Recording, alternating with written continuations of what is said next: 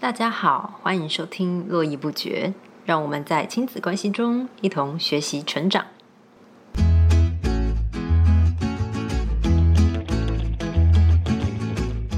嗯，大家好。那今天呢，我们帮大家邀请到了现职高中老师的凯特老师来跟大家聊聊。我们来请凯特老师跟大家打招呼吧。Hello，大家好，我是凯特。OK，那凯特老师呢，今天要来跟我们分享的是跟手机有关的问题。因为呢，现在很多的大部分的学生都会带手机上学嘛，那我们就今天可以来聊聊在高中、高职或者像我在国中的教育现场呢，大家使用手机的状况是什么？因为这一块其实是呃，你没有在教育现场，基本上除了学生本人以外，就是只有老师会看得到的东西，所以呢，可以来跟大家分享一下我们是怎么观察到教育现场学生使用手机的状况。那在这个之前呢，我们先来做一下跟手机有关的测验，用一分钟来测试一下你有没有手机成瘾的状况。首先，第一个是你在睡醒的时候，第一件事情是不是看手机？那凯特老师会吗？哎、我会耶，怎么办？我觉得，我觉得连老师自己都有手机成瘾症。对你等一下要做一下，其实大家都是听众，也可以一起来做一下。就是这这里面就总共有十二题，你可以看看你里面几题你是 yes 的状况。就所以第一个就是你睡醒第一件事情也是先拿手机，对，因为你会想要确认一下说在你睡觉这段时间有没有发生什么事。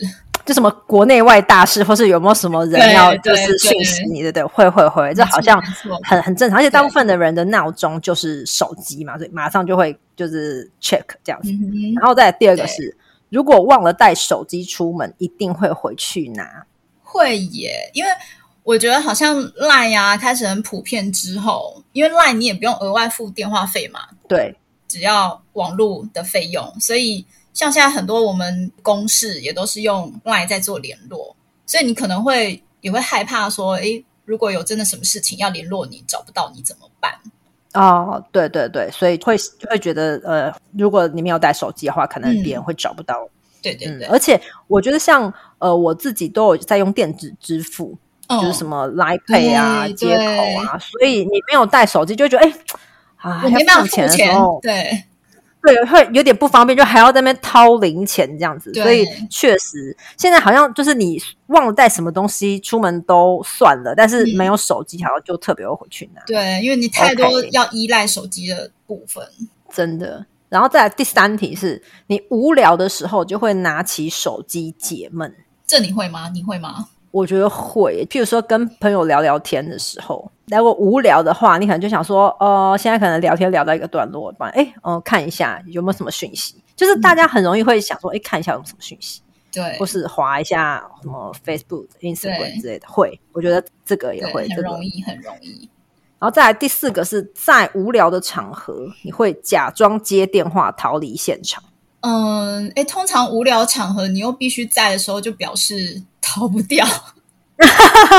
比如说演演习嘛，对，就是逃不掉，所以应该就是会回归到拿起手机解闷的第三点。哦，对对对，你知道嗯。第四点，我想到最近有一部戏很红，叫做《妈别闹了》，然后里面呢，嗯那个妈妈她就一直很想要交网友，这样，可她又怕那个网友很瞎，所以她就跟她女儿就打好一个暗号，嗯。只要就是她她只要跟她女儿女儿说炸鸡炸鸡，然后她女儿就知道啊嗯。有暗号，我就赶快打电话给她，她就会说啊我不好意思，我临时有事情，然后所以她就赶快就是可以逃离现场。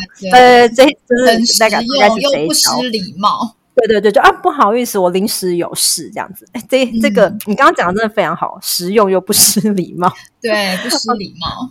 再来第五个是划手机的时间有越来越长的趋势。会，你有算过一天大概划手机？因为像呃 iPhone 它是有一个功能，它就是每一周它会告诉你说，哎，你大概呃、嗯这个礼拜每天大概划了几个小时的手机。那你的手机有这个功能？有啊，我我觉得是就是手机，因为它内建太多 App，嗯，所以你有可能是比如说社交类的 App 看完，对，然后或者是你要追剧，就是它已经复合太多的功能，那你每一个 App 你都就是划过一遍，其实时间累积的数量是很可观的。对，而且像我刚刚讲说，那个手机它会通知我每天花多少时间。你你知道你每天花多少时间吗？我知道，我都不敢说。真的吗？我想说，赶快讲出来，我想要听一下。我都不敢说，然后结果你一直追问，不敢说，不敢说，是不是不好说？好，就不好说。就是我啦，我自己，可是我必须要讲说，这个滑手机还不包含上，就是用电脑哦，因为用电脑其实也是在上网嘛，对不对？我一天大概就要接近五个小时，哎，哦，那可能还要分，就是。上班日或是非上，因为他就是平均，平均就是大概就是四五个小时，他就不不管你是怎么样，对啊，我想说就很多，我想说，哎，我每天竟然泡那么。多时间在手机上，算是蛮蛮长的耶。就是下面第六点，超乎预期，超乎预期，完全就是，而且滑手机根本就不只是超乎，就是会穿越。你完全会穿越，就是有时候打开手机，譬如说我要查一个什么东西，我记得我有一次买了，就是我有一次去买了一那买菜回来，然后呢，我想说，哎，我想要看一下那个青葱要如何的保存。我就坐在沙发上面，就打开手机要查一下青葱如何保存，就不知道为什么我就被什么其他的 app 吸引走了，这样可能看一下讯息，划了一下什么，结果忽然我发现，哦，哎，我坐在沙发上已经半个小时，然后我还没有开启那个青葱到底要如何保存的那个网页，已经忘记，已经完全忘记，想奇怪为什么厨房的电灯开着，我怎么会坐在这里？是对，没错，对，所以我觉得完全就是非常容易。对，然后再来第七个点，就是手机离开身边就会焦虑。这个跟第，我觉得这个是有点呼应前面的第二第二个点。对对对对，就是呃，你忘了带手机出门会去拿。像那天我去那个，就我们去那个咖啡厅啊，然后我的手机没有电嘛，所以就要充电。然后他就要放在柜台。嗯，我我确实会有一点觉得，哎，手机在柜台耶。就是你没有办法，对，忽然怎么办？对，就是忽然无聊的时候要划它一下，忽然看到什么有趣的东西要拍它一下。明明手机在柜台，先扣除它会不见的这个担心，其实你就会觉得手机没有办法随手可得。哎，明明我就在咖啡厅，我们就在聊聊天，可我的手机在那里就不在我身边，我觉得会，嗯，对，会，我觉得是。然后再来，当手机不见非常恐慌，我觉得这个太可怕了吧？手机不见。这已经从焦虑晋升到恐慌，哎哎，手机不见应该会恐慌吧？我觉得，呃，如果你里面有银行密码的话，各式各样的啊，你所有的资料，我觉得现在你钱包不见，可能都没有手机不见那么恐慌。我觉得这个第八点是，再来，家人跟朋友因为你划手机而起争执，我你会吗？起争执哦，可能就是比如说现在很容易大家就是。吃饭上菜之后，大家不是很很容易就是流行，就是嗯，先拍照，就是相机先吃，做记对，相机先吃。哦，可是这个这个也还好吧？这个这个不算滑手机吧？这就是就是拍一下照啊，记录一下，这还好吧？嗯，但是可能有一些。就是肚子很饿的人，要这个专专注专，立马 想要吃的人，就肚子很饿的人，想说 我马上就要吃了，还要对还要等这样子。你要尽情，你要专注在食物上，你不能这样，就是就是还要拍什么手机哦，还要拍什么照片这样哦。对，你要就是呃，或者是说出去旅行，嗯，那可能有有一派的人就觉得说，哎，你应该专注在旅行的当下，而不是一直用手机在那边拍美景。啊，会有这样哦？那完蛋！我是很嗯非常爱拍照的人，我就是在这个点上面。可是像我会觉得说，滑手机比较像是，譬如说，可能我我今天跟你吃饭，结果呢，除了吃饭以外，你都一直在我对面滑手机，或是你都一直在打游戏。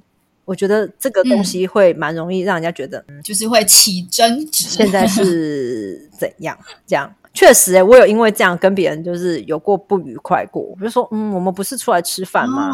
这样子，那你们都在划手机。就是如果是处理公事就算，那没有，就是打游戏啊，你就有一种，嗯嗯，那你可以回家打。你说他回 他可以回家，对对对对对，就有一种，嗯，就是会会有点在意啊。我觉得就会应该会说，有时候你划手机会让人家觉得，说，哎，你是不是不在意？对方或是不在意这个相处的时间，我觉得这个确实蛮容易。家人也会啊，譬如说家家庭聚会也很容易，大堆头的聚会，嗯，然后大家可能就各自划自己的手机。再来嗯，这其实这个第十个点跟上面讲的其实有点像，就是你，嗯，他说你行驶在路上也常划手机，意思就是说你在开车，即便你在忙一个东西的时候，你也会划手机。呃，你们家的人或者你会这样子，可能明明就在就是在开车，但是可能也要看一下，停下来红绿灯的时候要看一下，哎，有没有在划手机或干嘛这样，会吗？我觉得可能有一些人是基于像前面讲的，就是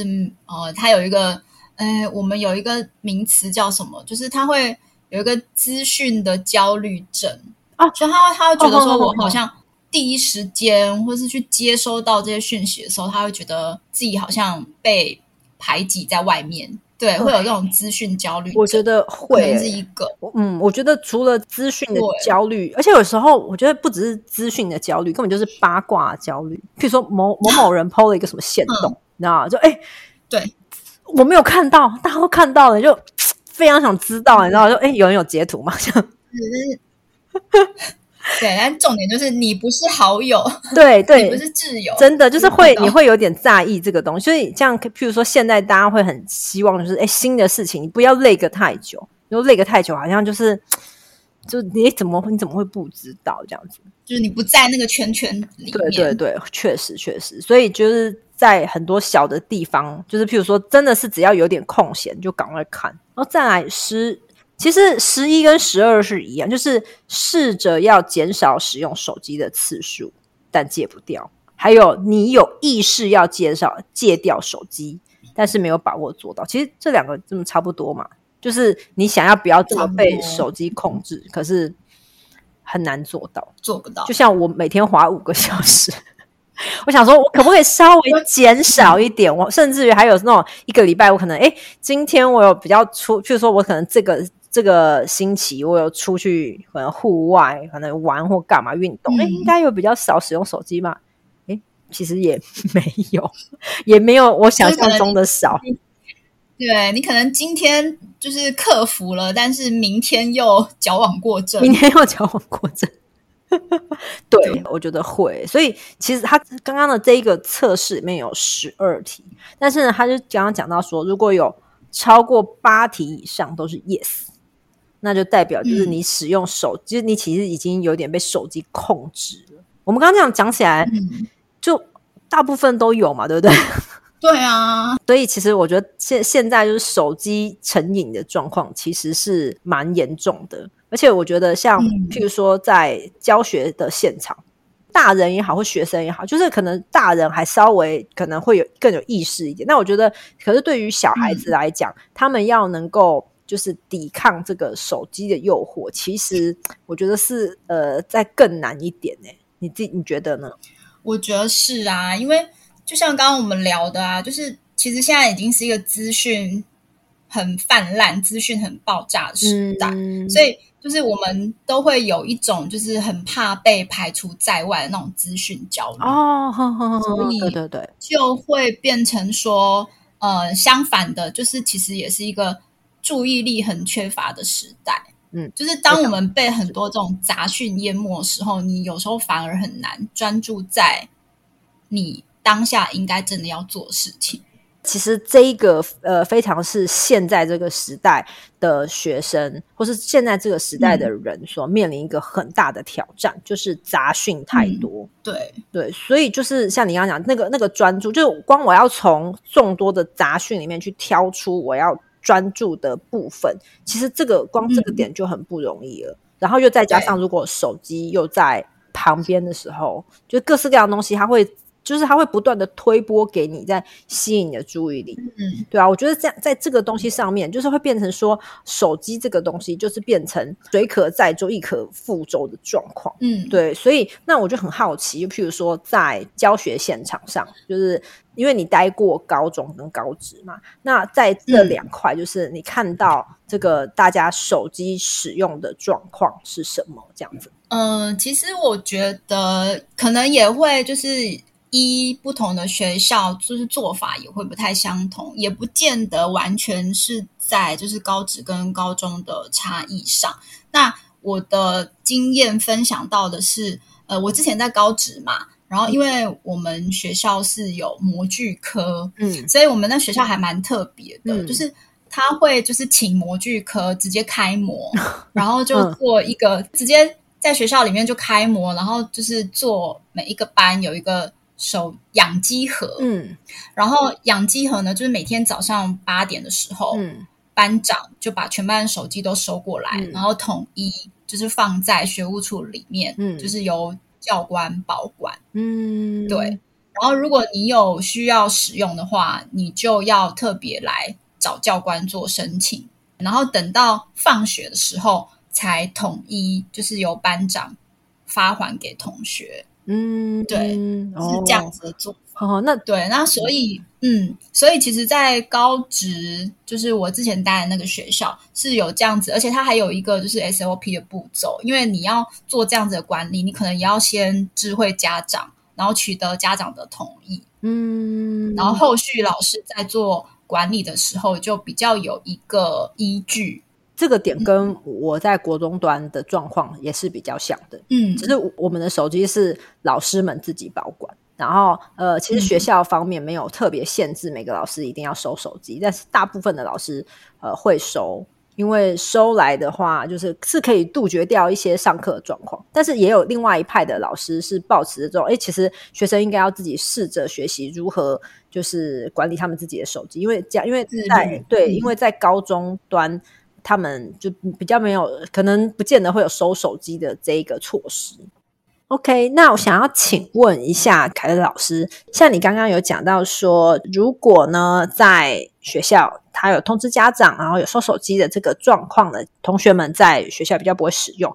可是像在有些学校的部分，他们可能是没有特别在呃管束这些手机，譬如说他们有开养鸡场，那呃同学们在课堂上，就是你有没有看过什么样的状况？譬如说他们可能偷偷使用手机，都是在玩什么？嗯，我觉得很很普遍呢，就是不管高中职学生，或者是就是洛洛老师在国中端，其实学生现在大家都很流行滑滑 IG 啊，还有他们很爱看抖音，好，或是打游戏，对，嗯这个都很常见。嗯，确实确实，其实像呃，像我我们虽然说没有呃让他们在学校的时候使用手机，但是只要一放学，他们就一拿到手机，然后就是封印解开，所以呢，常常就会在那个校门口就会有超级多人在划手机，甚至就是打游戏，就是就是一个人在打游戏，然后可能有。四五个人围着他看，这样子，就对他们来说，就是这个真的是非常非常吸引他们的事情。那可是，譬如说，像我就很好奇啊，就是任课老师们是怎么呃面对这种状况，他们会如何处理？我觉得老师处理的方式，当然跟自己本身的呃管教方式，其实跟他的风格啊，跟人格特质有很大的关系啦。那嗯，有些老师可能比较倾向柔性劝导的，那就比较不会衍生出什么冲突。但如果是就是比较权威性的老师，那你知道高中生他们嗯，随着年纪的增长，他们的表达能力也变强啦，然后自主意识也比较强的时候，可能就会衍生出一些冲突。那譬如说，像你看过怎么样的冲突吗？可能学生就会很直接说啊，我就觉得很无聊啊，我就觉得上课很无聊啊。对啊，那我我不做，我就自己安静在这里划手机，我又没有去干扰到别人，就他会自己有一套逻辑，然后去跟你就是辩论。老师们怎么处理这个这一块？我觉得也是看老师自己的就是管理方式，有的老师可能是零容忍，那可能他就会采取就是比较强硬的方式，就可能直接代为保管，可能就会那可强制措施。嗯，哦，那可是碰到刚刚那种说法，还蛮呛的欸。对啊，所以我觉得每个老师其实都应该要有一定的 E EQ。哦，特别是面面对这种，就是因为你要基本上你现在要保管学生手机，你要拿走他手机，对他们来说是一个很大的冲击。然后因为呃，像譬如说在我们国中端，我们是有收手机的嘛，所以基本上学生如果被发现上课偷偷使用手机，基本上被发现的那一刻就会被老师立刻拿去保管。这个他们是非常能够理解的，他们基本上也不太会跟老师说任何的话。可是嗯，在可能高中时就不一样了。对，所以就是我这个确实，就像你刚刚讲，就是也很考验高中老师的 EQ。对，确实。好，那我们今天呢，就这一集就先聊到这里。那在下一集呢，我们会继续延续这个手机的话题，会跟凯泰老师继续来聊，就是现在在教学现场啊，我们会如何的去使用手机这样的辅具。还有呢，会跟大家分享一下呢，既然手机问题已经这么严重了，那我们要如何去应对手机成瘾症？好，那我们今天就先到这样子哦。那谢谢大家，那也谢谢凯泰老师。那先这样喽，拜拜。拜拜。